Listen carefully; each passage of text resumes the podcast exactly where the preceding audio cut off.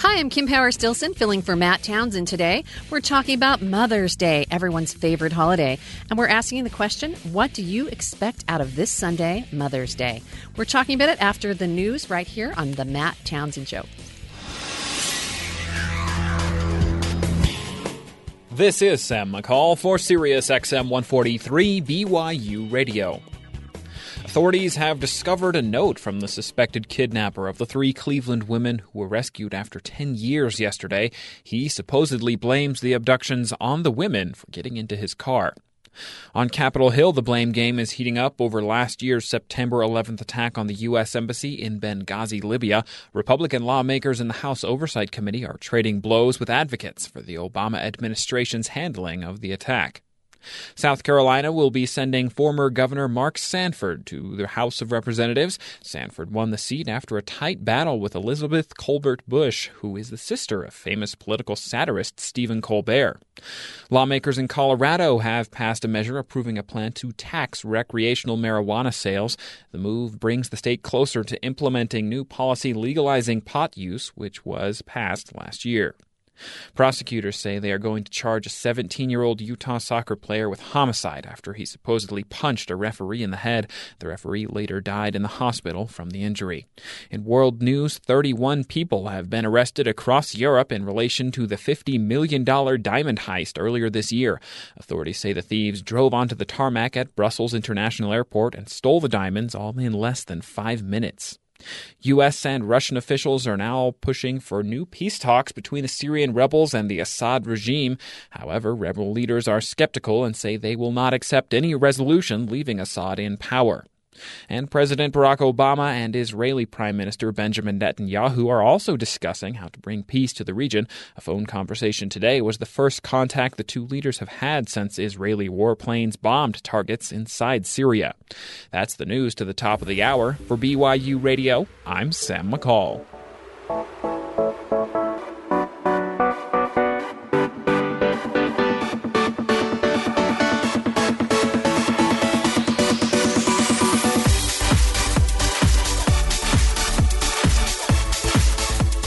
And welcome to the Matt Townsend Show. I'm Kim Power Stilson, filling in for Matt Townsend, who had a birthday this week and is also celebrating his daughter's wedding. So he is off having fun. We're here in the studio with the Matt Townsend gang.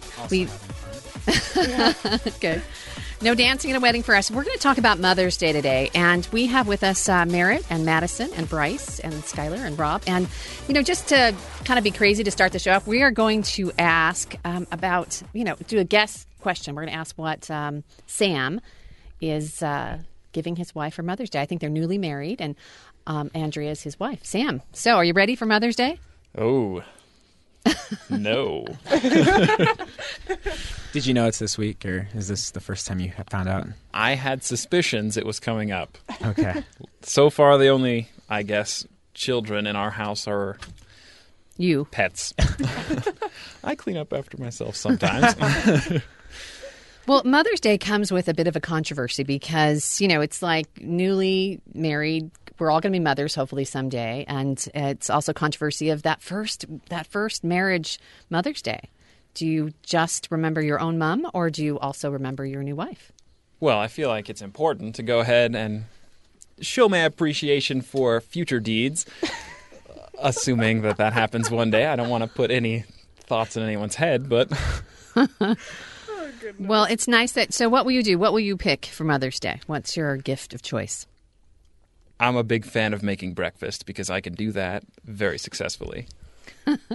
Well, good. We'll have to hear how that goes. And in my experience, when I was a kid, my breakfast meant a lot of cleanup for mom and some burnt toast. But actually, the brunch idea is the number one meal for Mother's Day. You know, Thanksgiving, you have turkey. Christmas, you have, you know, roast goose. And with Mother's Day, it's brunch or breakfast in bed. You know, it makes sense, you know, to have the kids wake up, do something. Traditionally, you would let your mom sleep in and not have to worry about doing breakfast and then wake her up with this beautiful breakfast. So, yeah, I think that's a good idea. Top breakfast foods. What do you think mom likes for her breakfast? What's the big top cold food? Pizza. Okay, Rob, your mom is probably not happy with you. Okay, top breakfast foods. Crepes, pancakes, and quiche. I can actually see that. You know, crepes, you know, it's a little bit fancier. You know, that puts, I don't know, it's different than the norm, you know, and you can have time to prepare that because it's a Sunday. Do cinnamon rolls end up on that, like, drenched? Well, I'm sure. You can come to my house. Icing. That sounds so good. Anything that's pre-made would probably be safer for mom, something she's going to clean up. And the advice from Parade Magazine says that please, whatever you do, include paper plates. Yeah, less dishes. I can see that. So I think that's kind of fun. Now, you know, speaking of gifts, can we go to gifts? Mother's Day gifts? Yeah. Right? We're going to do a little history of Mother's Day, but let's do Mother's Day gifts. Buy her a new set of dishes so she won't have to do the dishes, and you can still serve it on a regular dish. That's like buying your girlfriend workout clothes. Yeah. Like, oh, no. You meant well. You meant well. But you messed up in the worst way. That would be so terrible. Yeah. Okay. Well, so I have the top list of, like, the hot gadgets for this year for Mother's Day. So there's, like, a photo printer because, you know, traditionally moms like photos, like taking pictures of their kids, you know, something that'd be really easy for them to print off, but also high quality. Fitness gear, because, you know, moms want to look good. And so there's, only if they ask for it. Yeah, though. There you go. So it's not the faux pas like Bryce mentioned before. There's this really cool thing called a cooling towel. Apparently you can like put it in water and it's, what is it? It's like triggered by the oxygen in the air. So you wring it out and you snap it in the air and it regulates the rate of evaporation. So it lasts for hours without feeling wet. And then there's stuff like a kitchen stand and wand for your tablets because that's like the new recipe book and the classic tablet. And of course, you know, since it's Mother's Day, traditional role of the mother's cleaning of the home, a really cool vacuum rounds out that list. Again, no. Unless you ask for it. Exactly. Well, and, you know, that's commercialism, and that's something we're going to talk about, the history of Mother's Day. Started in 1906, and then in 1914, it was made official by a woman who is named Anna Jarvis, and it started in Grafton, West Virginia. She was not a mom, but her mother passed away, so she worked with the state to make it a holiday. Now, if you look around the world, Mother's Day isn't always in May, but for Anna Jarvis, she started it to be the second Sunday in May every year. In Panama, it's in October, and I think it's in Greece, it's like in August. So but every single country in this world has a Mother's Day. That's really cool. Really nice, yeah. So Anna Jarvis, this is interesting. It was controversial. She started Mother's Day, and then the candy, the confectioners, number one gift for Mother's Day, candy, I gave it away, right? They started organizing all this commercial advertising for Mother's Day, what to buy your mom or your wife for Mother's Day. And it got so out of hand that Anna, who'd worked so hard to start this, actually ended up protesting. She broke into a confectioner's convention in 1923. Sweet, right? Oh, but and protested that Mother's Day should be about honoring mothers and not making them feel guilty for not getting presents if their kids don't love them enough. And I wonder how many samples she grabbed while she was in there. How could you break into a confectioner's convention and not walk out with, you know, it's like going to Costco and not taking a sample. Well, it's, you know, it's a commercial gold mine. And okay, so I'm going to throw this little quiz out to you guys. What is the number one gift for Mother's Day? The one that they really want, I guess. No. Let's do commercial. Green door. Okay, that's what your mom wants? Actually, she would. Yeah, that's she so really nice. Would. That's actually kind of funny. I don't know. I would say, you know, the candy thing or, oh, goodness, maybe like something for houseware. So we would think that, right? But the number one gift is homemade and from the heart. I looked at the 1940s mother's wish list in McCall's magazine, and I also looked at the one in Parade magazine for 2013. Number one gift is a hug. Cute. Or a handmade gift. I like the price on that. or as well something that they've made from their heart. And so do you want to compare the list from 1940s to now? Yeah, I'd love to see that. I think that's really funny because there's one item that's similar that many years apart. So the number one gift items in 1940 was violets, flowers, a bunch of violets. Do you ever say? I never even know if those exist anymore. Like I wouldn't go to my florist and go, I'd like a bunch of violets.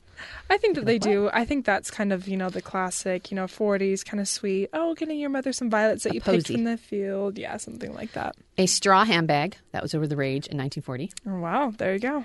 A hand-blown glass shaker. Do you even know what that is? Wait. It shakes glass or a hand blown, salt shaker. Yeah. Hand blown glass shaker. I think it was, just to shake to mix drinks or something like that. And then a brooch. I could see that. Jewelry. Brooch. And then this last one is something that's also popular now, Seas candy. Oh, isn't that funny? I can see that, actually. The Seas candy, they actually have really big promotional items for Mother's Day. We got to stop you there. Skylar, Bryce, and I don't know what a brooch is. I know what a brooch is. I know what it is.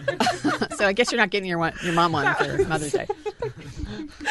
Brooch is a bejeweled piece of pinnable jewelry. I'm picturing a ladybug with flowers. No. Really popular, actually, in the 20s were those bugs, the jeweled bugs, by the way. Oh, yeah. So a brooch is like a jewel pin that you could have. It's kind of more popular with an older generation. It's like a bedazzled pin that they could pin on their clothing. In the 40s. They were young then. But yeah. Or, on the scarf, they would have a brooch. That's what a brooch is. So, yes. Your mom would like it. So I imagine that doesn't make the 2013 list now. No, 2013 list is, number one is breakfast in bed or brunch, which we just talked about. Crepes, pancakes, quiche is the food choice. Flowers, number two. FTD florist, right? Spa treatment. Ooh. Wasn't on the list in the 40s. I'm sure there weren't a lot of spas back then. Probably not. And then Seas candy. So makes number five in the 1940s and in 2013. And Seas candy's been around since 2012. Was started by a mom and her daughter. And they've made candies that you can find at airports and all over the world. 2012? Oh, did I say that? 1912. Okay. Sorry. Thanks, Skyler. Yeah. So, the shortest. Yeah, they actually sold their company in 1973, but it's one of the favorite gifting candy shops in the world. That's really cool. That's a really cool story. Thanks for sharing that. That was really cool. So what are we going to get our moms this year? I don't know. Rob, how about you start that? So you asked your mom about that, right? Oh, boy. She doesn't expect all of her kids to come home, but if they did and acknowledged she was wonderful, she doesn't expect it, but that would be nice. Aw. And where's your mom? West side of Salt Lake. No, not far. I think you can make it there. But actually, what I thought was interesting is... my brothers have girlfriends now, and my mom says, honestly, if you go and keep the potential future in-laws happy and go spend time with them, she's fine with that because she'll see them another day. But I guess there are some moms who just, it was Mother's Day and nobody came. Yeah. Well, at least a phone call. That's what I would say. At least a phone call or a text acknowledging. What would you think? You're the mother. Well, I have three children, and I'm from the oldest of six. And my mom just hated Mother's Day because if they didn't call, that was horrible. So her wish for all of us was that we would call every other day of the year. Oh. Isn't that interesting? That is cute. That's an interesting way of looking at it. So some moms sit home and don't get that call, or those posies, a posy of violets or the brunch. So, or the moral of the story is call her on Mother's Day, and then that at least saves you a few more calls throughout the year. So I think Bryce was going to tell us what his mom wants. My mom got really dramatic because we in our meeting we were like, hey, so just we all have moms, so get a hold of her and see what she wants. My mom got really dramatic, but on her not dramatic side. She said, it'd just be great to see your face and talk to you. And so I'm like, Skype, got both. 2 gifts in one. Google Hangout, Mom. Exactly. All in there. I get both of them. And 2 gifts. Oh, that's so cute. It means I don't have to do anything for next Mother's Day, right? That's Mother's Day math. Every year? Thanks to Anna Jarvis. Every single year. Oh, that's kind of cute. She just wants to see her baby boy, Bryce. Yep, I'm far away. And Anna Jarvis would approve because it doesn't cost anything. There you go. But she suggested moms do volunteer service on that day, which I don't think. I want an app. There you go. What about you, Merritt? My mom, I was talking to her, and all she wants is to not do the dishes for a day, which I'm not going to be seeing her, so I can't really help that out with, but I'm going to text my younger brother and make sure he gets on that. But her big thing was that she said she needs to manage her expectations. She said she'd rather have a pretty mediocre Mother's Day, but make sure that her kids were nice to her the rest of the year, that it wasn't just a one-day thing. It was a year-round thing that we loved her and treated her well. Oh, yeah. Little appreciation, 364 days. Well, that's cute. And then I guess from my mother, I'm the last one, unless Skylar asked, or how about this? You were in the post-show meeting, but what do you think your mom would want? I think she would want a lot of the typical things that have been said. I think the thing that my mom really likes is heartfelt cards, mm-hmm. where like we actually say what we feel about her instead of just the typical "Love you, Mom. Happy Mother's Day." Like where we actually take a little bit of time and like thank her for things that she actually does. So that's what I'll do. Yeah, I actually have a funny story with that. I wanted to make Mother's Day really special for my mom. And so, you know, being 11 years old and with the internet, I was like, you know, I bet I can find something really nice. Because I was like, I bet someone else can say it better than I can. So I found all these really cute poems. And I was like, this one says how I feel. And so I was going to write it down. But my mom kind of saw and she said, honey, that's not very sincere when you put down someone else's words. And I was crushed as a little 11-year-old going, I just wanted to make it special, Mom. But I mean, there you go. Now, if I pulled out that poem, she wouldn't know. She probably wouldn't remember. So maybe that's what I'll do. No, but when I talked to her, it was actually kind of funny. She said that she wouldn't want a breakfast, but a dinner. Really? Yeah, because we like to have like big Sunday dinners. Well, big, not huge, but nice Sunday dinners. And but usually, you know, she does like some of the cooking, and then my other siblings help out. But on Mother's Day, my dad takes the lead. Like, he takes time aside, and he makes what we said is his famous mashed potatoes.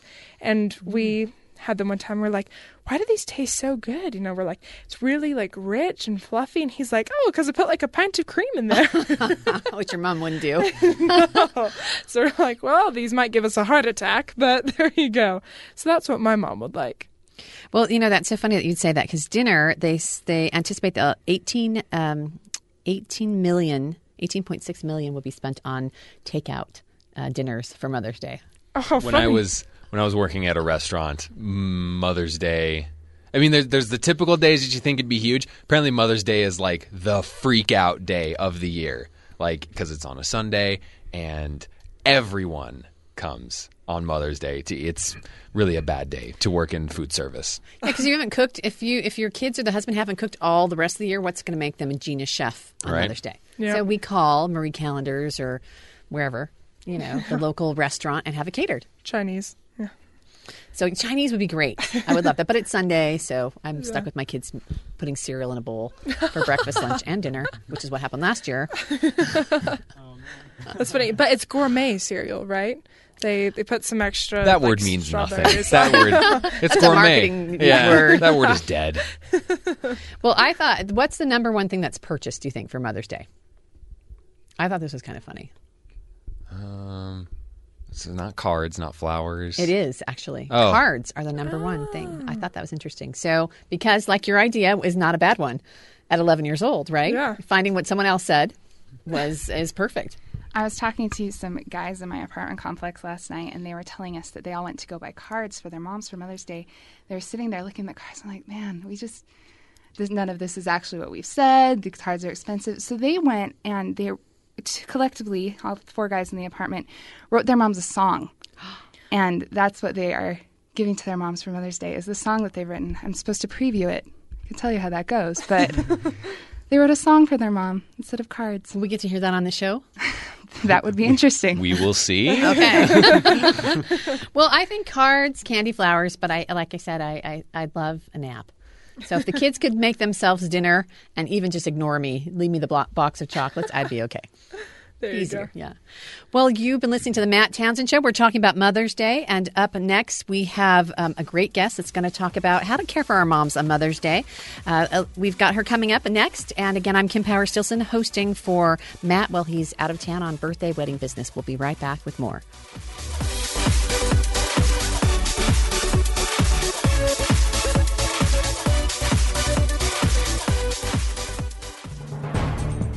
We'll give you the dirt on a breakthrough nanoscale coating that could save some of your trips to the dry cleaners. This is Innovation Now, bringing you stories behind the ideas that shape our future. An innovation in coatings from the University of Michigan may cause dry cleaners to take early retirement. Any liquid you can think of, blood, sweat, acid, will just roll right off of a fabric coated with this stuff, and the potential applications go beyond just stain-resistant clothes. The Michigan team, working with support from the Air Force Research Laboratory, created a mix of a type of plastic rubber and nanoscale mineral cubes, which are deposited using a technique called electrospinning. The material creates tiny air pockets smaller than the smallest drop of liquid, so the liquid floats on air and only touches 1% of the actual material. Electrostatic forces at this scale are too strong for a stain drop to overcome, so it just rolls off. If you're not impressed, here's a few potential products this coating can make. Smudge-proof glass for device screens. Super slick boat hulls that go fast and never have barnacles to scrape off, ever. Cars and windows you never need to wash. Antimicrobial surfaces no germ can stick to. Stainless toilets that work on only 1 cup of water per flush. And cookware that can't stick. For Innovation Now, this is Buddy Rubino. Innovation Now is produced by the National Institute of Aerospace through collaboration with NASA and is distributed by WHRV. Visit us online at innovationnow.us. Isn't it time for a little good on your Twitter feed? Follow us at BYU Radio to stay connected with BYU Radio hosts, to keep updated about your favorite shows, and to stay current on Cougar sports. Just follow BYU Radio on Twitter and keep talking about good. And thanks for listening to us here at BYU Radio on Sirius XM 143.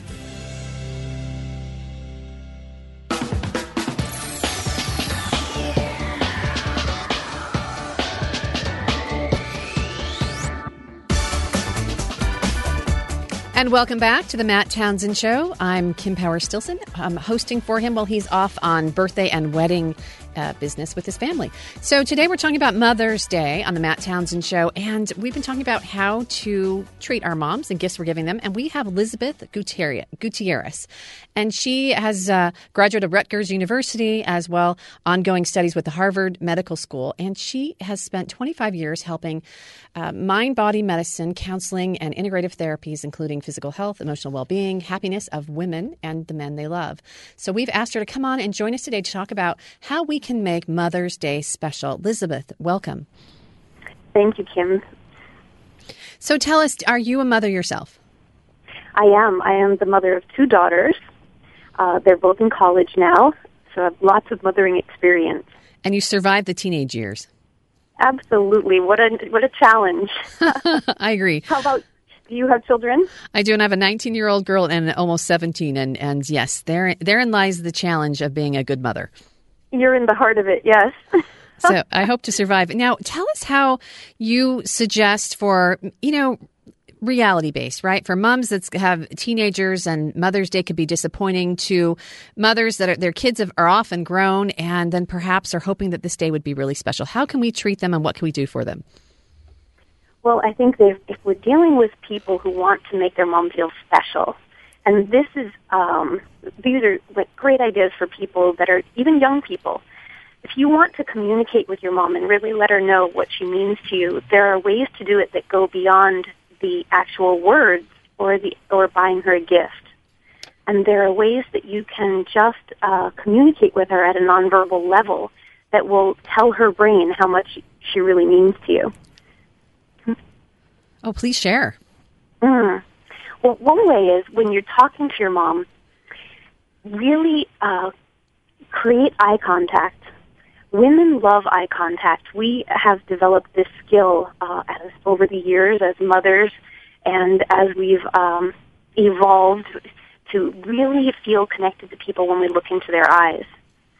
So if you're talking to your mom and you're maybe saying something, appreciative for Mother's Day, if you look in her eyes and really connect with your gaze in a gentle way, she will feel a change in her body chemistry, which will give her a rush of a bonding chemical called oxytocin, which is the same chemical that women experience when they are nursing their babies. It's a very powerful chemical that will lead her to feel very connected to you. It really probably doesn't matter as much what you're saying as the way that you say it, if you can give her that gentle gaze as you say it. I love that. I'm going to try that with my kids. Does it work? It doesn't just have to be moms. It could be anyone. It doesn't have to be moms. It can be anyone, but it really works on women. We're wired differently than men. That may not come as a big surprise to everybody.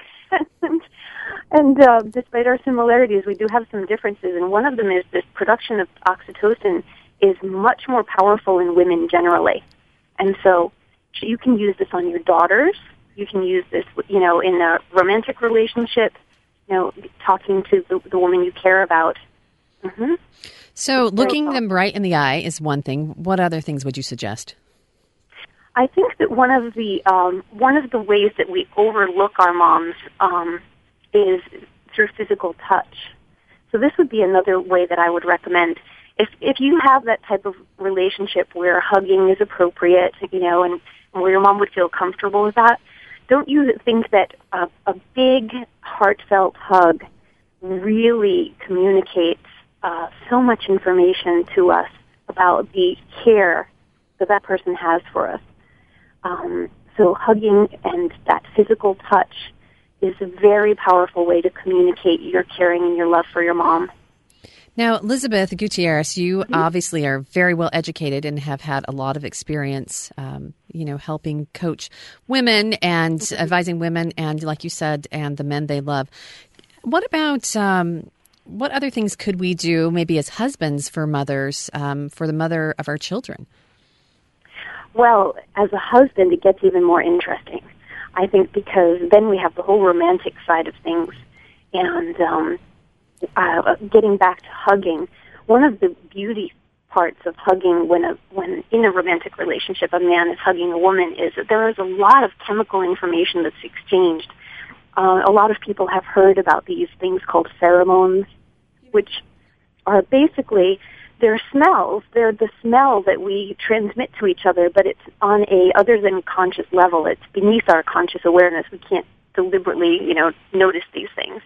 So when a husband wants to make his wife feel loved, if he can give her a hug and just like tuck her in, you know, near his shoulder, she not only gets the benefit of the hug itself, but she gets the benefit of smelling all of those good chemicals that make her feel not only attracted to him, but also safe and secure and cared for.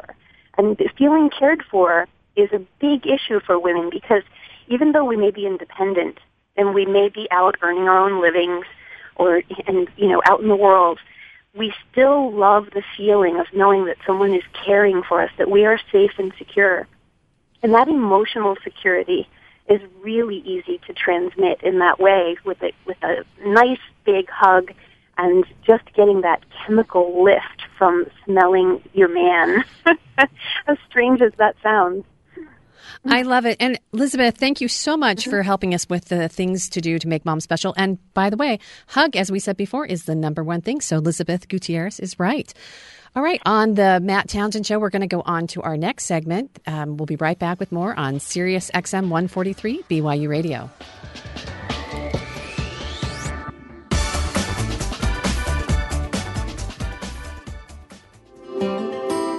Here at BYU Radio, we want to create shows that connect with you. So if you're listening to one of our talk shows and hear something that resonates, call us. We want to hear your questions, opinions, and stories. Our toll-free number is 855-CHAT-BYU. That's 855-242-8298. We would love to hear from you. Again, our toll-free number is 855-CHAT-BYU. Call in and share.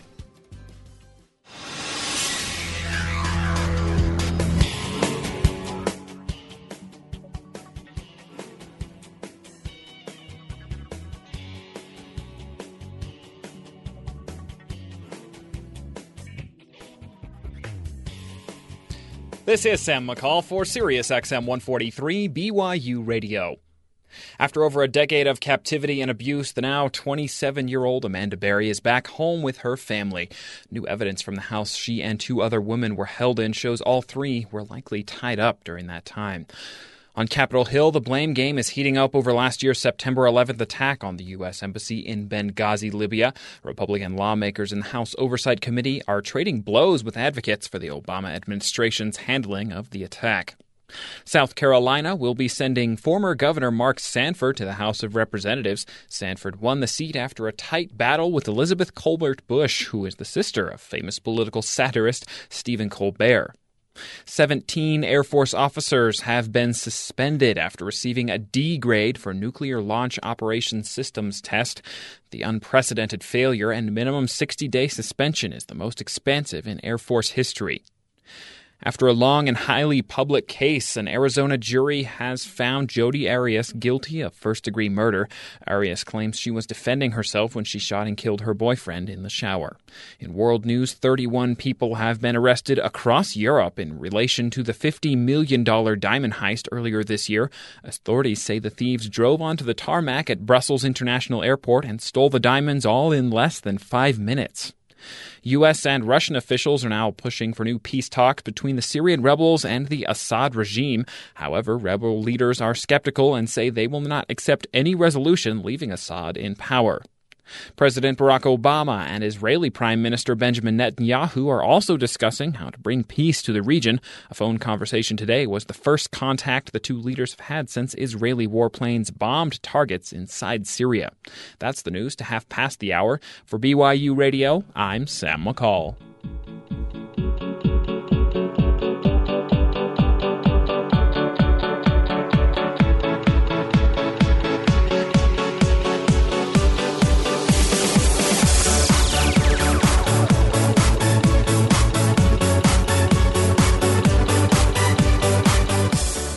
And welcome back to the Matt Townsend Show. I'm Kim Power Stilson, filling in for Matt while he is out of town for his daughter's wedding. So big week for him. All right, today we're talking about Mother's Day. And Mother's Day is one of the most exciting, one of the most feared holidays around because of, you know, what the expectations mom have. And a lot of that can be helped by what the dad thinks. My mother would always say that how the father treats the mother is one of the most important things to share with your children. And we have with us the authors of Mom Rules, and we have Sony and Treon Mueller, and they've joined us here in the studio to talk about Mother's Day. Thank you. You're welcome. It's good to be here. So I had the pleasure of looking at your site. And by the way, if you want a copy of one of these books for yourself or for your own mom for Mother's Day, you can call 1-855-CHAT-BYU. That's 1-855-242-8298. Call in for your copy. So tell us your story. You're obviously married and you have children. Should we start there? And you have a book of rules, which I love. Great. So, yeah, Sony and I have been married 14 years. We have 5 kids. And a year ago, actually, Kim, I wrote a book called Dad Rules, and it's made up of 81 rules on what dad should know, say, and do. It's called, let's tell people what it's called, Dad Rules, A Simple Manual for a Complex Job. I loved it when I saw it. And it's just a fun little, instructional manual, a go-to guide. But what happened was women were the buyers, moms were the buyers, because dads, we don't need to be told what to do. And so they would pick up the book and they would page through it and they would say, this is great. I could use this, but this is, from my dad's perspective. And that's what Sony and I, she was the inspiration. And that's how we came together and wrote the book from a mother's perspective. Now, I love the mom rules. It's mom rules, ? Because even superheroes need help sometimes. I thought that was excellent. So, All right, 14 years, you've been married, 5 children. How did you meet? We met down at Southern Utah University.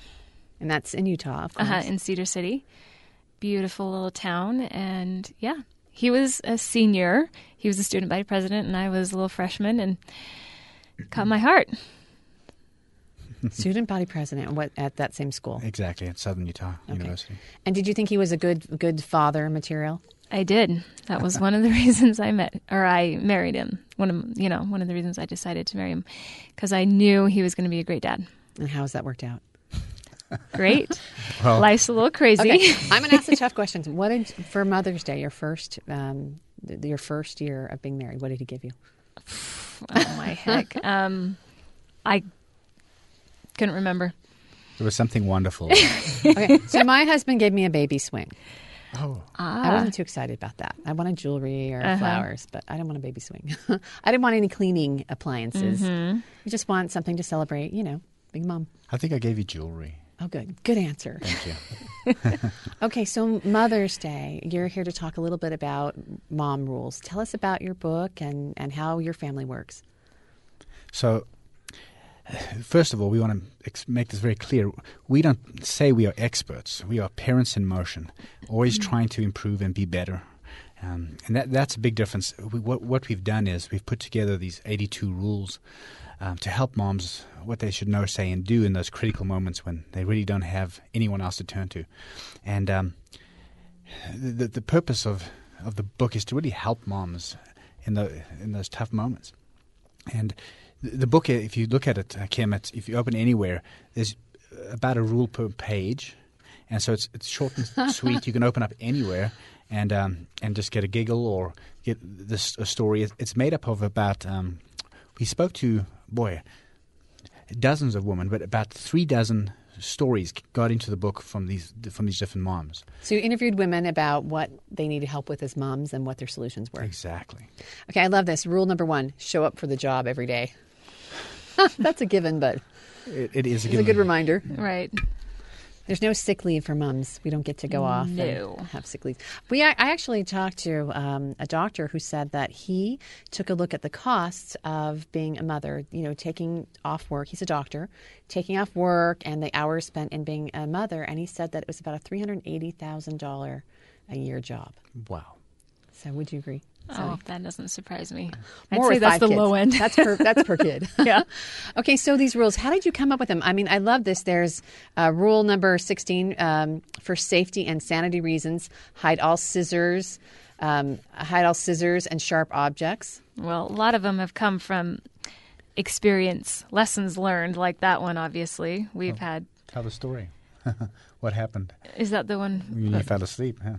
Oh, right. Okay, so it was a Sunday afternoon, and I'm really tired. I laid down on the couch, and when I woke up, I went and looked in the mirror. You know, just I kind of did my thing, and then I went into my room, looked in the mirror, and I had bangs, these short, tiny little bangs right here. I mean, it's just like one section, but I was like, what in the heck happened to my hair? So then I went back to the couch, and there, sure enough, there was a little chunk of hair and little baby scissors sitting next to him.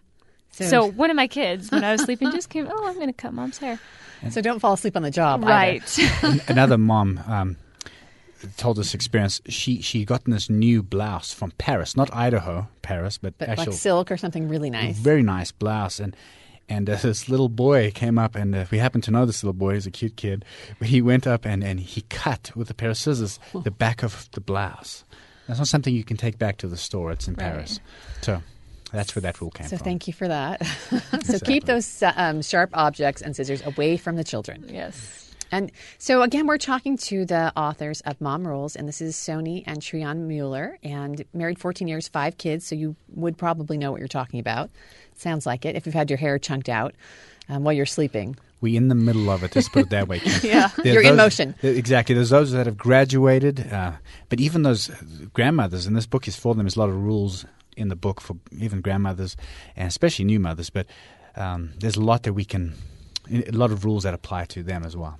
So I see in this book that you actually you rotate. Some are very serious and powerful, and some are kind of funny as well. How did you decide which ones to put in?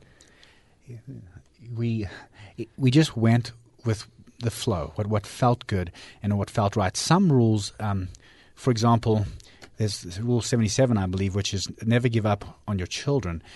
And this is a good friend of ours.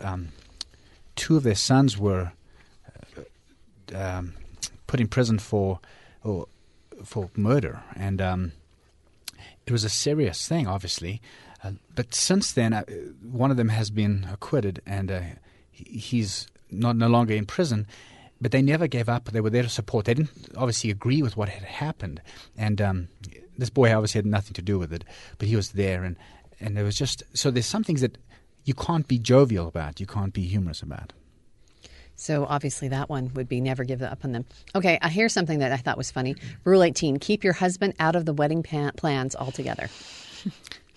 So, well, we don't have any of our kids, our daughters aren't that old yet. But he can tell just from decorating the house or deciding on things out in the yard that if he wants to be happy, we just want to be able to, you know, decide on the decorations, decide on our little style. So there's some things that us dads should just stay out of, and that is one of them. A Father of the Bride is probably one of the greatest movies ever, and that's a great representation of why dads should stay out of it. In Dad Rules, Dad Rule 18, actually the same number, is stay out of married wedding plans completely. It's the same, but it's from a father's perspective. Are you allowed to pay for it, though? Oh, yes. No, if you read that, you'll see there's certain things that we must do or can participate in. One of them's paying for the bills. Right. Now, I have to tell the listeners this. While you were talking, Sony put her arm on, or her hand on your arm. And I think that's kind of universal when a woman wants her husband not to, you know, jump in or something, to put their hand on their arm and say, okay, I'll take this one, honey. Let me answer. So obviously, wedding plans are for the mom. Right. Well, and I was the youngest of six. So by the time I was the last to get married, by the time my wedding came along, I think my dad had learned, because I don't think he just wrote the checks, didn't say a word. And he just showed up with a smile on his face. And cried when he gave his daughter away. Yes. With relief, probably. If you were six, they were six. Okay. I love this one. I think it was interesting because I'm a big believer in this. And it's Rule 63, raise service-centered kids. What's that about?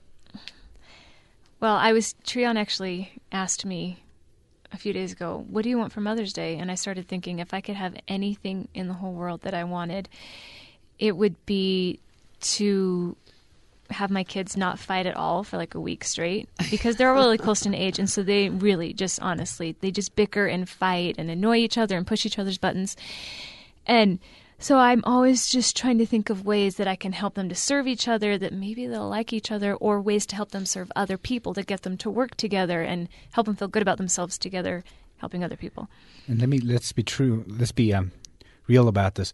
A lot of kids nowadays feel entitled. And there's a great book by friends of ours, the Ayers, that wrote The Entitlement Trap, a great book. And it talks about this. But kids that feel entitled, and in our society today, kids feel they deserve certain things, that they need to be given certain things. And we often tell our kids, hold on, we don't have to buy you this. We are choosing to buy you shoes because you don't really need them, and maybe you do. So the entitlement thing is a concern for us. We want to make sure our kids are very much aware and grateful, but the way to do that is to make them service-focused. I love that. My daughter had a prom date a couple weekends ago, and before she could go on the prom, she had to do her chores. That's our rule. We have to do service.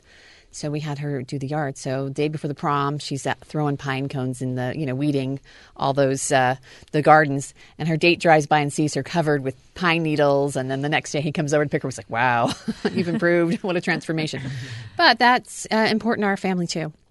The kids earn what they get. They don't just get it handed to them. So I love that. All right. Well, we are going to invite you listeners to get a copy of this book that Sony and Treon Mueller have put together. It's called Mom Rules. If you want to call us at 1-855-CHAT-BYU or 1-855-242-8298, we'll give you a copy of this book, the first callers, and also we'll tell you where Treon is from, where his accent is.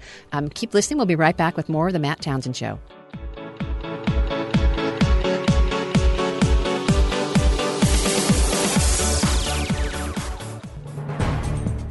A probe hunting for planets outside our solar system keeps bringing in a bountiful harvest. Kepler, by the numbers, next.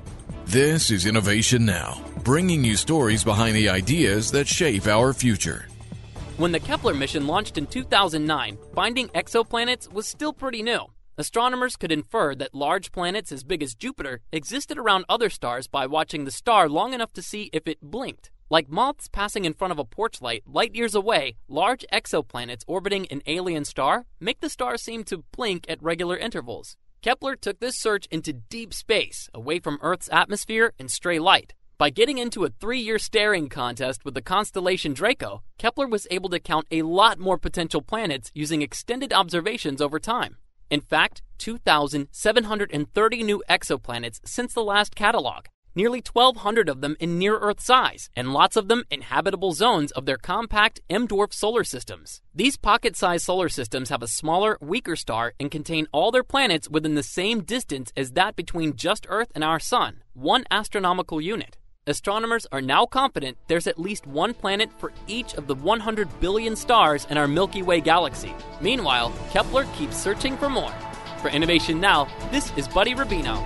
Innovation Now is produced by the National Institute of Aerospace through collaboration with NASA and is distributed by WHRV.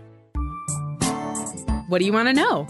Kim Power Stilson has a whole list of things she wants to learn about. On her show, Talkworthy, she invites you to join her as she interviews expert guests, learning new things along the way. It doesn't matter if the subject is a serious thought provoker or just plain fun. If it's talkworthy, Kim will cover it. Talkworthy airs Mondays, Wednesdays, and Fridays at 3 p.m. Eastern here on Sirius XM 143 BYU Radio.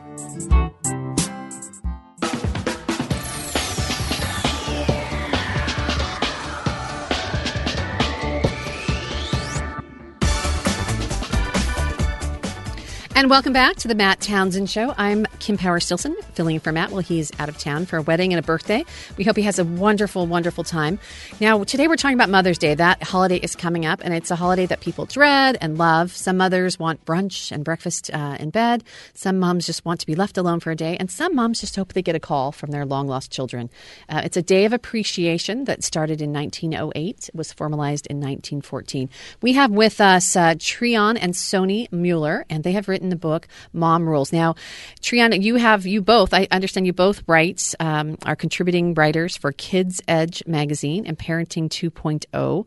You're a global presence ambassador. That sounds very exciting. And you're a friend of Power, the Power of Mom site, which I've been a friend of since they started. Oh, they're fabulous. You'll love them. I love them online. And my middle name's obviously Power, my maiden name, so I always thought that was a pretty cool name. Okay, so we're talking about your rules, and let's start by asking about your mothers. We all come from a mother, and maybe who wants to go first to talk about their mother? We're pointing at each other. Somebody's like, no, not me. Okay. Go ahead. I'll go. So I was born and raised in South Africa. And and by the way, if you want a book, you just heard where he's from, South Africa, call 855-CHAT-BYU. And you can have your free copy. Okay, excellent. Go ahead. Raised in South Africa. Raised in South Africa. I tell people I was born and raised, bred and fed. And I was raised by a single mother. My father left when I was 7. And I just had a younger brother, so there wasn't many of us. But she struggled. It was hard. We were very poor. She struggled to find work, and we lived in poor parts of South Africa. But part of the motivation in writing this book was, when she was just 43, a very young age, she died of breast cancer. And leaving my brother and I, and I've always wanted to give back to help other moms that have the same challenges with breast cancer, so that hopefully they don't have to go through that experience, their children don't have to go through that experience. So we actually are donating 40% of all the money that we make on Mom Rules to Breast Cancer Research Foundation. So it's a legitimate foundation. 90% of everything they get goes directly to research.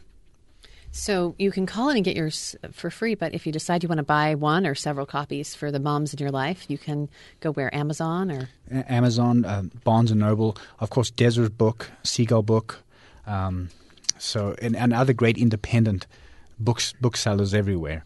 Our book is pretty much distributed in most places. That's wonderful. And I'm sure you really miss your mom. I think it was Eleanor Roosevelt who said that her saddest Mother's Day in her entire life was the day she didn't have her mother to call. You know, that's a great point. I remember talking about being the student body president. That should be a great event in someone's life. And I was here in America, and I love being here now. But I remember winning this election at the university, and not having anyone to call, because, as you know, my dad left and then my mother passed away. And it was one of the greatest days, but one of the saddest days. But then, of course, when I married my wife, and she hasn't been there to meet my wife and meet my children. So, yes, be grateful for your mothers, all the listeners out there. Love them while you have them. Oh, thank you. I almost cried, and I never cry on the radio. Sony, how about you? How about your mother? Well, I was raised by a very traditional family, mom and dad, and as I said, I was the youngest of 6 siblings. And my mom was really involved in my life, and a very loving mother, very hands-on, very affectionate. And she always encouraged me. I thought I was the best at everything I did. I thought I was the prettiest girl always growing up, which is funny, because then as I got married and, you know, went to college and things like that, I remember the day that I thought, wow, I'm really not the prettiest girl. But I was totally fine with it. It was just interesting how... you are the prettiest girl.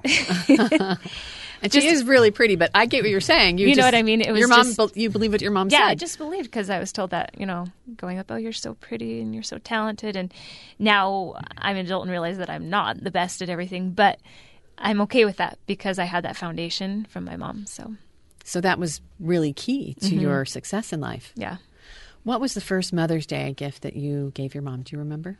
Oh, I just remember every year in elementary school, we'd always make something for our moms. And one I specifically remember, it was, we did it out of clay and, you know, put in the oven and hardened it. And it was an earring back holder. This is something my little mind came up with. And so I like dug a little hole in this flat, you know, little disc that I made. And that was to place each earring back. Because I must have remembered that her always losing an earring back or something. That's one that just comes to mind. And did she cry when you got it? Or did she laugh? I think she probably said, oh, this is beautiful. This is exactly what I need. I love it. I'm sure she said that. Well, it's funny about those gifts because I made those for my mother. Right, the same, you know, handprint and the ceramics and the one mangled carnation on the doorstep for Mother's Day. The ones my kids give me, those are my favorite. But they check. My kids will come into my office and they'll look, is that pencil holder still there? You know, is that picture I painted for you still there? And I have to leave them out. Yes, they do. No matter how they look. Oh, yeah. They check. Mine do the same thing. What do you think happens to kids when they get, you know, beyond their teens? Mother's Day isn't as important. What do you think happens? They stop making ceramic vases after 19, right? Well, when you're a kid in elementary school, you've got your teachers saying, okay, we're going to make this for our moms and things like that. And as kids get older, they become teenagers. The world starts to revolve around them, and they're so worried about their own problems and their friends. And I think it just gets so much easier for them to be involved in their own world rather than looking to their mom. So they become more independent of mom. Right. And so how did, you're not that stage yet, obviously. I know for me, my daughter still remembers me, but I think back to my mom with 6 kids. Sorry, Mom. She didn't, I see now that she's, my father's passed away and all the kids are gone and she has great-grandchildren. Mother's Day is a lonely day for her if all of the children don't call. Oh, yeah. It can be. It can be a really sad day and hard day for a lot of women out there. So with mom rules, did you get some stories from people that were, interesting about being a mother? I mean, it's the hardest job I think I've ever done. I had no idea how difficult it was. Mm-hmm. And I was the oldest of 6 kids, so I thought I had an idea, which is why I waited so long to have children because it was so hard. But, what did you, when you were interviewing these people about Mom Rules book, what did you hear from them? We got some really funny stories, some serious ones as well. But one that comes to my mind is actually rule number 82. It's the last rule in the book. And it's, if you cannot find a rule, then be creative. And this one gal that I used to actually dance on the ballroom dance team with, she told me about this experience. She said one day her siblings and her were all bickering and fighting as kids do. And her mom was so frustrated, she just stormed out the room. And when she came back in, she had this huge stuffed animal. I mean, a life-size big one. And she said, from now on, if you upset and you want to hit someone or you want to scratch someone or you want to yell at someone, you hit the bear. And she started whacking this bear, getting out of her frustrations. And she was just being creative in the moment. But it alleviated the moment and actually caused them to focus their attention on the bear instead of their siblings. Great idea. I love that. That's creative. I wonder if that's too late for me. Probably not. What about, I think it's really interesting, you, Treon, you were in the South African Army. And I know this is a switch, but so you weren't raised in the United States. No, I lived in South Africa till I was 22 and then came over to college here. So you've had an interesting life and you didn't have a father figure in your life. I did not. How's that been in your marriage? Have you seen a difference? Or? Yes. It's been hard. It's been really hard because like I said, I was raised in a traditional family. I had a very hands-on father. I was the youngest of 6, so by the time I came around, he was very patient. And so I always have expected him to kind of be like my father was with me, but he never had that example. So he was kind of trying to figure everything out on his own. And I think also watching, you know, people that we look up to around the neighborhood or just people he works with, looking up to them and see how they handle situations, how they are with their kids. And so I've had father figures that I've looked up to. So, and your mother, but your mother was the key provider in your home. She did everything. She was stable. Now, she was also she also struggled with alcoholism, but that's another story. She was still a very good mother despite that weakness, and but it was challenging for her. So with your mother, do you remember your first Mother's Day gift or any of the Mother's Day gifts for her? You know, I don't remember celebrating a single Mother's Day, I'm ashamed to say. But then again, it's a different time. It's a different time and a different culture. Yeah. Not as commercialized, maybe. Definitely not, no. I wish I had. You know, I look back and there's certain regrets I have. And one of them is just not, like I said before, not treating her or loving her as much as I could. Yeah, yeah. What about your wife? Let's what do you remember Mother's Day gifts for her, or what is she like? Like she and said, do you do it, or does do the kids? Do you encourage the kids? I think everyone wants to know the answer to this. Is it the dad's job to make sure the mothers have Mother's Day gifts, or is it the children's? No, it's the kids. I think the teenagers can pitch in later, but I think if the dad doesn't take the lead, it's very hard for the kids to take over. I think the dads can involve the kids and should involve the kids, but it's the dad's responsibility to make Mother's Day as great as possible. And that includes breakfast in bed. That's kind of a tradition for us. We do breakfast in the bed, anything she wants. Then we surprise her with gifts. And she doesn't do anything that day. No work, no dishes, no food. We try and make it, as stress-free as possible. So does that mean you end up doing dishes and cleaning up the kitchen afterwards? Or? Oh, I always end up doing something. And usually it's because... myself. I should just force myself to sit down, but a lot of times I just can't stand it. If, you know, something's not getting done, I'll end up doing it. But see, we can't stop. What if you could pick the perfect Mother's Day? Would it be on a Sunday? I've never thought about that before. I like it on Sunday. I do like it on Sunday because everybody's home. Nobody has to be anywhere. There's nothing that has to be done. So it can be a day where my kids just, you know, are with me.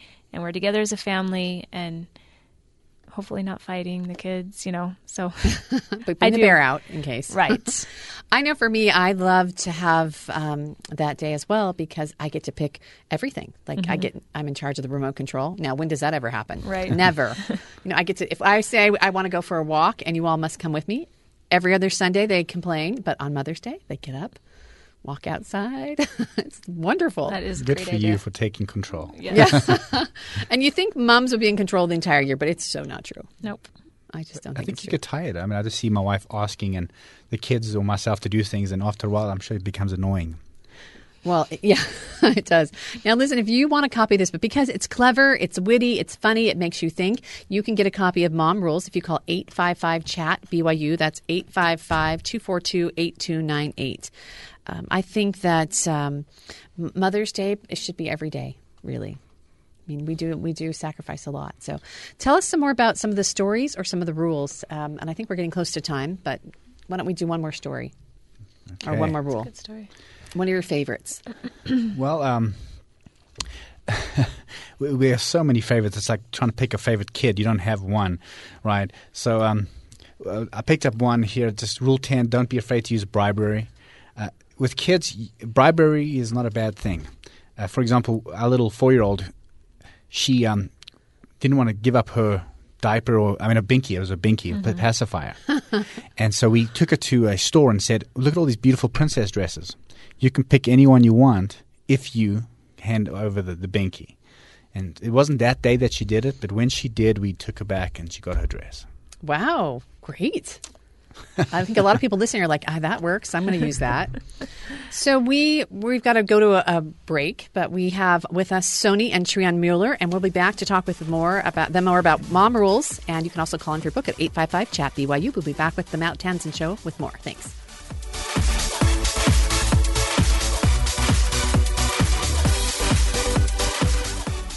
KBYU-FM, HD2 Provo. International affairs can affect our daily lives far more than we realize. Gain detailed knowledge of world events by attending lectures from the Kennedy Center here on Sirius XM 143 BYU Radio. The Kennedy Center will keep you current with solutions to the most pressing worldwide concerns suggested by top scholars from BYU and abroad. Tune in weekdays at 2 p.m. Eastern for Notes from the Kennedy Center.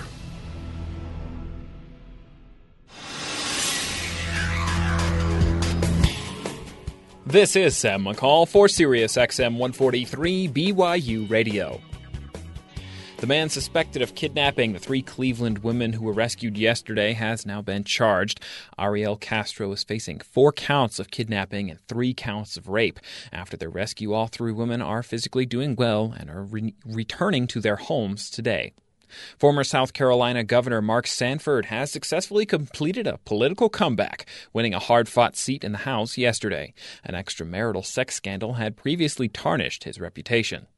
17 Air Force officers have been suspended after receiving a D grade for a nuclear launch operations systems test. The unprecedented failure and minimum 60-day suspension is the most expansive in Air Force history. After a long and highly public case, an Arizona jury has found Jodi Arias guilty of first-degree murder. Arias claims she was defending herself when she shot and killed her boyfriend in the shower. New government data shows hospitals across the nation charge vastly different amounts for the same procedures. The price of some surgeries is spiking 10 to 20 times over what Medicare normally reimburses. In world news, a few months might not be long enough to cash in $50 million worth of diamonds. Police in Europe have arrested 31 men in several countries in relation to the massive February diamond heist at the Brussels International Airport. Rescue workers say 6 people have died and 3 more are missing at an Italian port after a ship crashed into a control tower. 13 people were in the tower when it collapsed into the sea. U.S. and Russian officials are now pushing for peace talks between the Syrian rebels and the Assad regime. However, rebel leaders are skeptical and say they will not accept any resolution leaving Assad in power. That's the news to the top of the hour. For BYU Radio, I'm Sam McCall.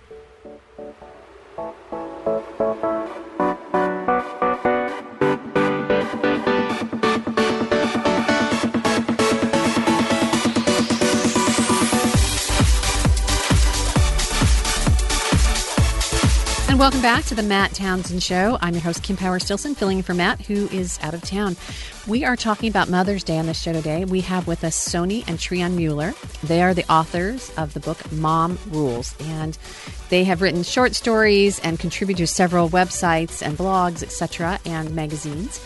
And they have put together a great book that's fun about some rules that mom should know.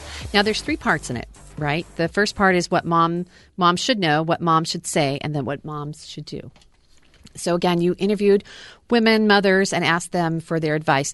Now, Sony, 5 kids, mm-hmm. and you come from a family with 6 siblings. Mm-hmm. And so you definitely probably called upon some of your experiences in your home, you know, growing up for this. Mm-hmm. So what are some of the favorites? I found some that I like, but I'm interested. What do you like? I love this one that's Rule 46 saying, get used to saying, go look again. We do that about 30 times a day at our house. I don't know what it is. Just kids, they're either just in such a rush to go back outside and play or get back to the TV or go out with their friends, whatever it is. So when they're looking for their shoe, have you seen my backpack or my shoe? Go look in there. They come back to, it's not there. Look everywhere. And then I'll go walk in there and it's right there. You know, so we do that. Frustrating?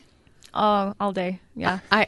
My kids are older and I still do it. And I'm like, go look again. And if I come back and we find it, then there are some consequences. Exactly. And the whole time I'm thinking, what are the consequences? That's exactly what I say. That's exactly. What about kids teasing you? I don't know if you put any rules in your book about that, but my kids love to tease me. That makes me crazy. I think mothers should be treated with respect. Right. And he's a teaser. I'm not a teaser, but he's the teaser. And so he teases the kids and they tease him back. They don't really tease with me because I guess they don't think I'm as fun. But yeah, my father came home from work. He took off his shoes, put his feet up, you know, had the newspaper. We weren't to bother him. Mm-hmm. He wasn't, you know, what was your father like? Was he like that? No, he was the same. He would, you know, he'd come get me. We'd go for hikes or walks or... Yeah. And what was your mom like? She was like? She was just all every time you'd come home, and she's still the same way, Treon will vouch, every time you go, how are you? What's going on in your life? Tell me everything that's going on. Are you okay? You know, she just wants to know everything and make sure everything's okay and wants to hear everything, and which, you know, which you would be love. Annoying when you're a teenager. You love and you don't love as an in-law. I bet it was shocking to come into a different type of home. It was very shocking. I didn't come from any type of traditional family whatsoever. And coming to this wonderful, just grounded, traditional, functional family was just amazing. What about rules at your, you know, we have technology. I know that I sat at a dinner table once and my kids were all texting. All of them. Oh, you got a rule for that. Okay, go ahead. Yeah, Rule 53. If the technology doesn't include your kids, put it away. Okay. And a lot of times, parents or dads or moms will come home and they'll pull out the phone or the tablet, or they'll put on the computer or the TV. This is the thing. You only, especially as dads or moms that are working moms, you come home and you only can see your kids for a few hours before they go to bed. You spend more time with your work friends than you do with your family. So use that time to really be with them, be present with them. Find out, talk to them. And as soon as you pull out a phone, you automatically put up a wall that says, I'm more interested in this than I am you. So this is very key for a healthy relationship with your children, whether you're a mother or a father. And if you have this book laying around the house like we do, if Dad comes home and gets out his phone and starts doing something, kids will say, Dad, you're not following the rule. Put your phone away. So they'll catch you. Well, this is a great gift, really. And again, I think we have some left. They're going fast. So get your dialing fingers out and call 855-CHAT-BYU, 855-242-8298. This would be a great book. I think that the kids would use this as a weapon against you. They do. They sit down with it and they open it up. And the kids will read it to you. And they say, oh, you're not doing very good at this. Oh, they'll laugh. Yeah, they laugh about it. Mom. I love this Rule 60. Capture the memories. Now, I had a period in my life where I forgot to take photos. I was so busy being a mom. Mm-hmm. My husband's a policeman, so he worked long shifts, and I forgot to take photos. Mm-hmm. So they wonder where they are. Exactly. That's kind of where I am right now. Mm. That's totally where I am. I just get so in the busyness, and every day funny, cute things are happening, but you don't notice it because it's every day, and you're just busy. And I'll look back. I know I will, and be like, oh, that was so cute. Why didn't I capture that? But you're not doing a bad job of it, honey. And this is what we say. Most of us have cameras in our pockets. It's our phones. And it's easier to capture memories nowadays than ever before. Oh, and then to just literally publish it as a book, a picture book, directly from your album. It's so easy nowadays to do this. And it's just a matter of being aware. Sony just took some video the other day of our kids doing some funny things, and those are good things to do. Well, and what I thought of doing is I assigned my daughter to be the photographer. I spoke at prom the other day, and I thought I'm going to be too busy and too nervous, so I assigned her to do it. And she took excellent pictures and was proud of the fact that she could help my mom, her mom. That's great. That's a great idea. Yeah. We should do that at our house. Put that on next edition, right? That's Rule number 83. Yeah, I know. Involve you can't take the pictures and point them. Point someone. Okay, let's talk about what moms should say. I think these are interesting. We've got Rule 31 and 32. Rule 31 is learn when to say nothing at all, and 32 is if you don't know, then say, I don't know. Can you talk about those rules? I'll start with one. This is also a dad rule, by the way. Dad Rule 31 is also learn when to say nothing at all. And this is key. This is a principle that I learned. I work at Franklin Covey, the 7 habits of highly effective people. And one of the habits is seek first to understand, then to be understood. And it's so true that if you can listen and truly listen, sometimes you don't have to say anything. You just restate back what you're hearing. And you'll find your child will be the one that is opening up. But when you are starting to prescribe or judge or provide insight that you think is important, it might not be what they need. That makes sense. Listen. Mm-hmm. So what about the next one? Okay, were you talking about 32? Yes. This one was one that my parents were really good at. And you know how kids are. They're always asking questions. And I was always – because I thought my dad knew everything. I still think my dad knows everything. If we have a question about something, we're always like, let's just call my dad. And but as a kid growing up, if he didn't know, which I felt was never, but if he did, he'd say, I don't know. Let's look it up. Or – And we always had the good old encyclopedias, and we'd go get it out. And because he loved to learn, and he still loves learning, and he loves history. And so I have this love of that because of him. But now I am able to easily say to my kids, I don't know, let's look it up. The opposite of that is the dad or mom that thinks they know it all and will give the bogus answers. Yeah, I've done that. Guilty. Sometimes you just don't know what to say, you know? Yep. So don't say anything at all. That's okay. Mm-hmm. Well, I think this is a great book for parents, both mom rules. And I know you both have books that you've written separately.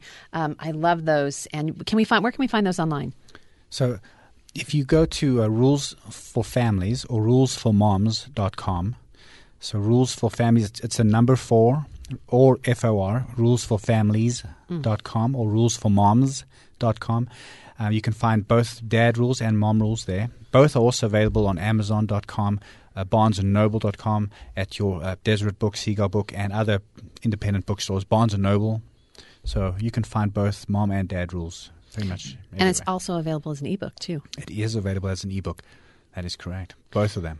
Well, I'm glad you wrote this because it will make me laugh and cry and probably leave me with a few regrets, right?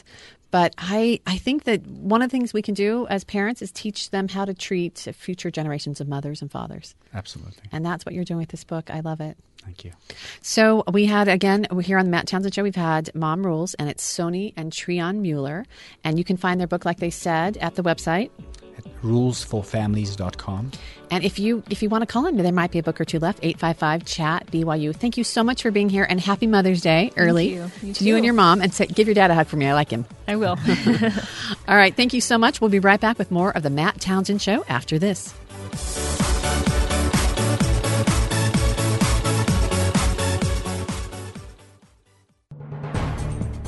A new way to get an injection, not from one needle, but from hundreds, maybe thousands, and it won't hurt.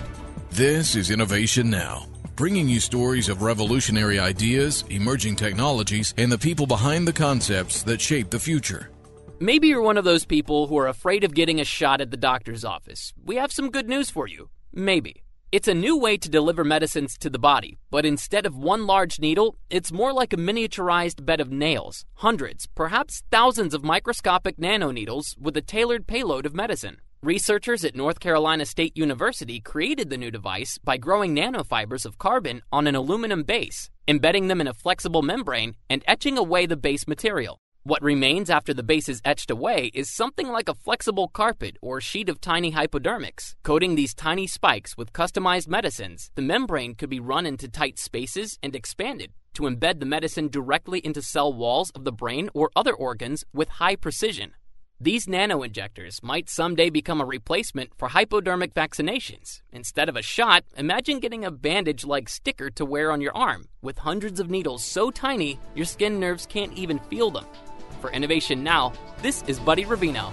Innovation Now is produced by the National Institute of Aerospace through collaboration with NASA and is distributed by WHRV.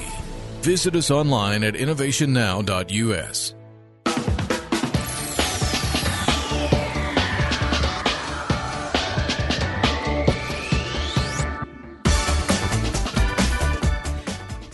And welcome back to the Matt Townsend Show. I'm Kim Power Stilson, filling in for Matt, and we are talking about Mother's Day. Mother's Day is coming soon, and do you know the origins of Mother's Day? And Merritt and Madison are going to talk about that now. I know, Merritt and Madison, almost like M&Ms. Isn't that funny? All right, so as you were talking earlier about the origin of Mother's Day in the U.S., it was started by, what was her name again? Anna Jarvis. And so she started pretty early on, but there were actually a lot of other places in the world that celebrate Mother's Day for their own individual reasons. One that I thought was really cool was in Bolivia. It's on the 27th of May, and it's called El Dia de la Madre Boliviana. And I don't know if that was pronounced right. That was beautiful. That was my I want to go there. Sounded cool. All right, there we go. And so it actually commemorates the Battle of La Coronilla, and it was during the Bolivian War of Independence. Now, the reason why is because there were some women that were fighting for the country's independence, but they were killed by the Spanish army. So it's to honor those women who fought and who died, and also as a way of remembering the importance of women in their lives. Yeah, I know. Powerful. It's pretty it's a whole impressive new edge to Mother's Day. I know, because, you know, first it's like, oh, yes, just to honor, you know, but now, I mean, that's a... Yeah, forget the roses. You need to give her a sword. There you go. I know. It just, that's really wonderful and such an inspiring story. Some other ones are like in France. It was kind of started around the turn of the century for the 1900s, and they gave, in France specifically, the mothers that had 9 children were given this award that was recognizing high maternal merit. And I'm not going to attempt because I do not have a French accent ready. But I don't know, do you? Merit? High maternal merit. I love it. Merit and maternal. Yeah, not even going to try. So, but yeah, and so it just kind of, it was kind of the depopulation of France because, you know, at that time. And so they're like, okay, you know, moms have a lot of kids. Here you go. And it was kind of started in this thing, but it now has become a celebration of motherhood. And also in Germany, it's called Zum Muttertag. And in the 1920s, Germany had the lowest birth rate in Europe because at that time, Germany was going through an economic depression.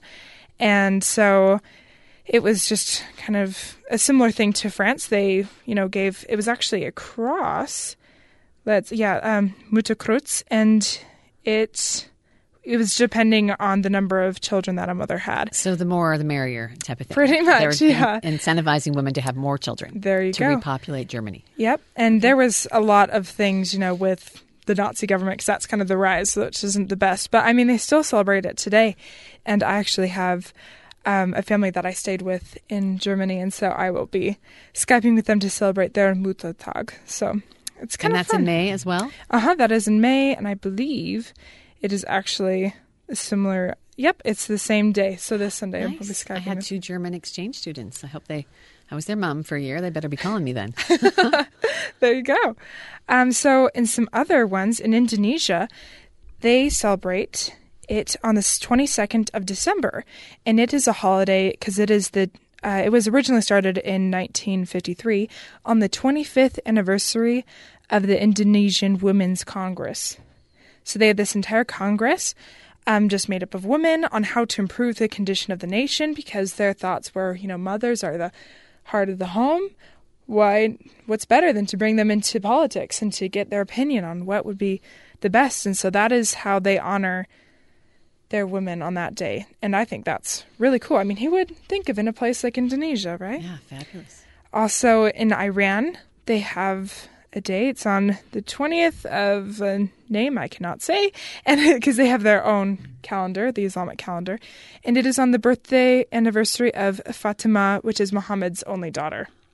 So, you know, just to kind of commemorate certain things in their religious background. That's so interesting. You wouldn't know. I love that we're learning things that you wouldn't know. Yeah, exactly.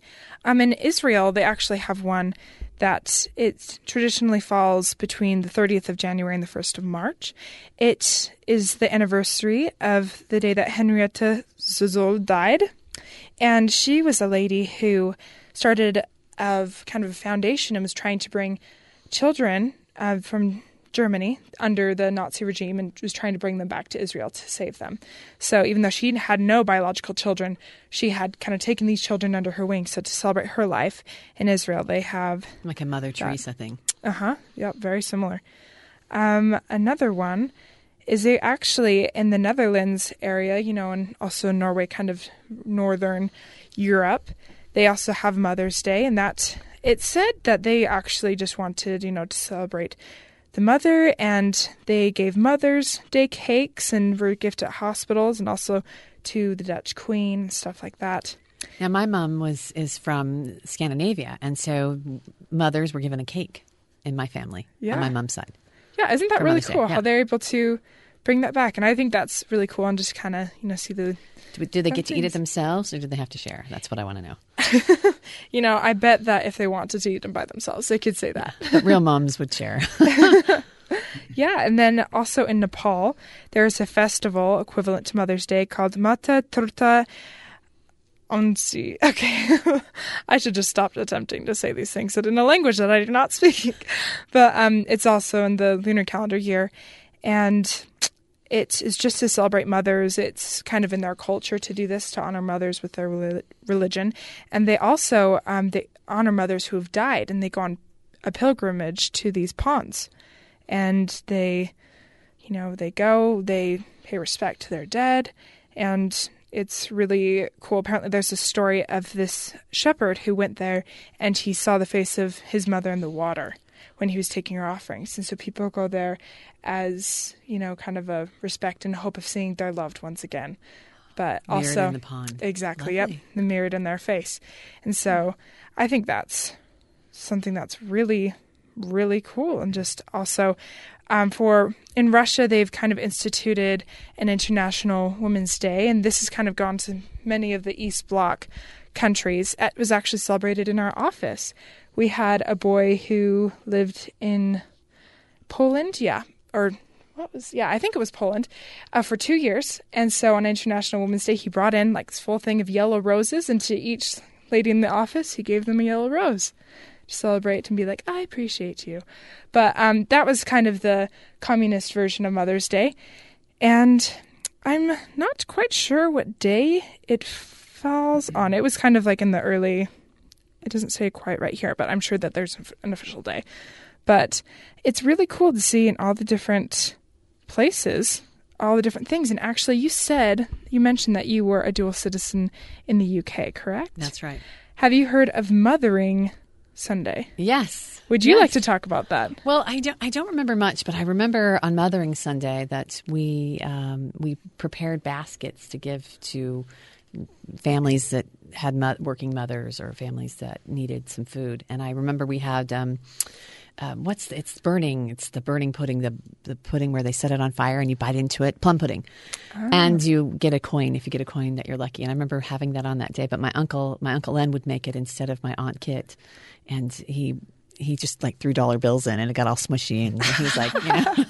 So it didn't quite work out right, but I remember that was funny. A big deal when I was a little girl. Yeah, it is very big. It's definitely separate from from the American Mother's Day.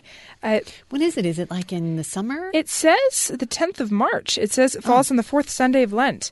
And so... Yeah, that's what it is. And they were all Roman Catholics, so that's mm-hmm. right. That's what it would make sense. Yeah, and so, just as a time to show appreciation to one's mother.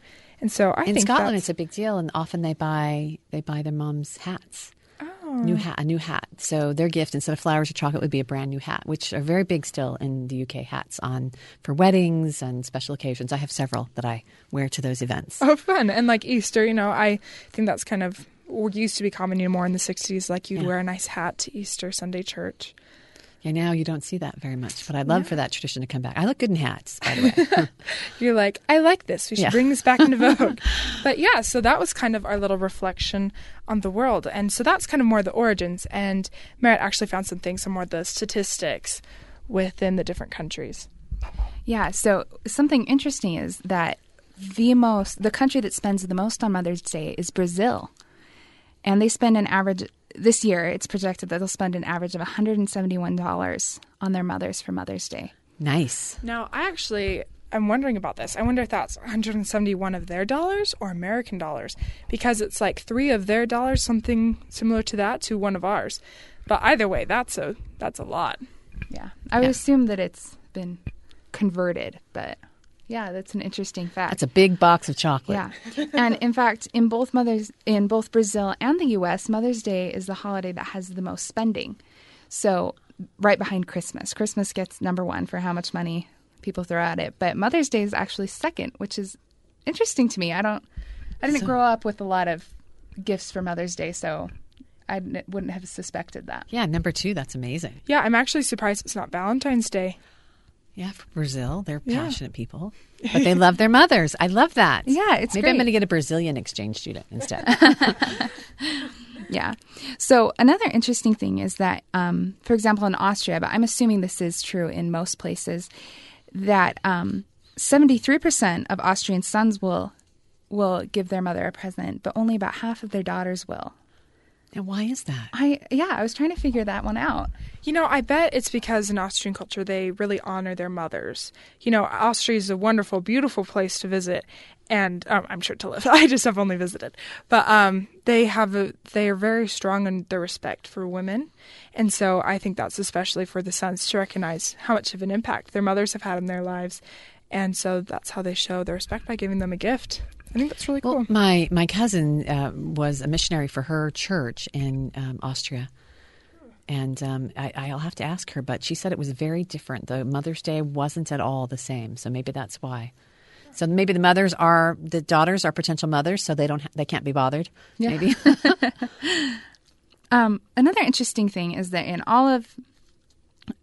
almost all the countries listed here, Mother's Day has significantly higher numbers for how much people spend on Mother's Day rather than Father's Day. For example, in the United States, there's an average of $144 spent per family on Mother's Day, but then that's only $82 for Father's Day. Because you can't buy them anything. I mean, pen, comb, tie. I know. You give my dad a new set of G2 pens, and he's, like, happy for weeks. Yeah. Except in France. France has about even numbers on spending. What are their numbers? Which is interesting. They have the same spending for both Father's and Mother's Day, which is an interesting thing. I think it's probably a good idea. Some other interesting facts. In Japan, you give your mother a red carnation for Mother's Day to respect her. I remember that. Yeah. You know, also what's interesting is the color red in Asian culture symbolizes life. It's actually way back in the ancient Chinese and Asian cultures, for weddings, they would wear red instead of white, because white was a symbol of death, of purity. And so they'd have like red wedding dresses. So I think that's really cool that they give their mother a red carnation as a sign of, you know, you've given us this life. You know? You just explained this giant dilemma. I lived in Japan for 2 years, and on Mother's Day there, all the card envelopes were red. And I'm like, where's the pink? Where's the white? Where's the yellow? Where's the spring colors? Now I get it. Mother's Day is red for them. It was like Christmas in the card store in Japan on Mother's Day. That's interesting. And they celebrate the American Mother's Day as well as their Mother's Day, which I think is interesting. That is cool. Why not? More days to the year. Some other cool numbers. 30 million cards are sent in the UK for Mother's Day. Wow. That's a lot. That's a lot of cards going around. Are they giving them like 3 each? Or I mean, that is a lot. It's not terribly big kind of over small, there. Yeah.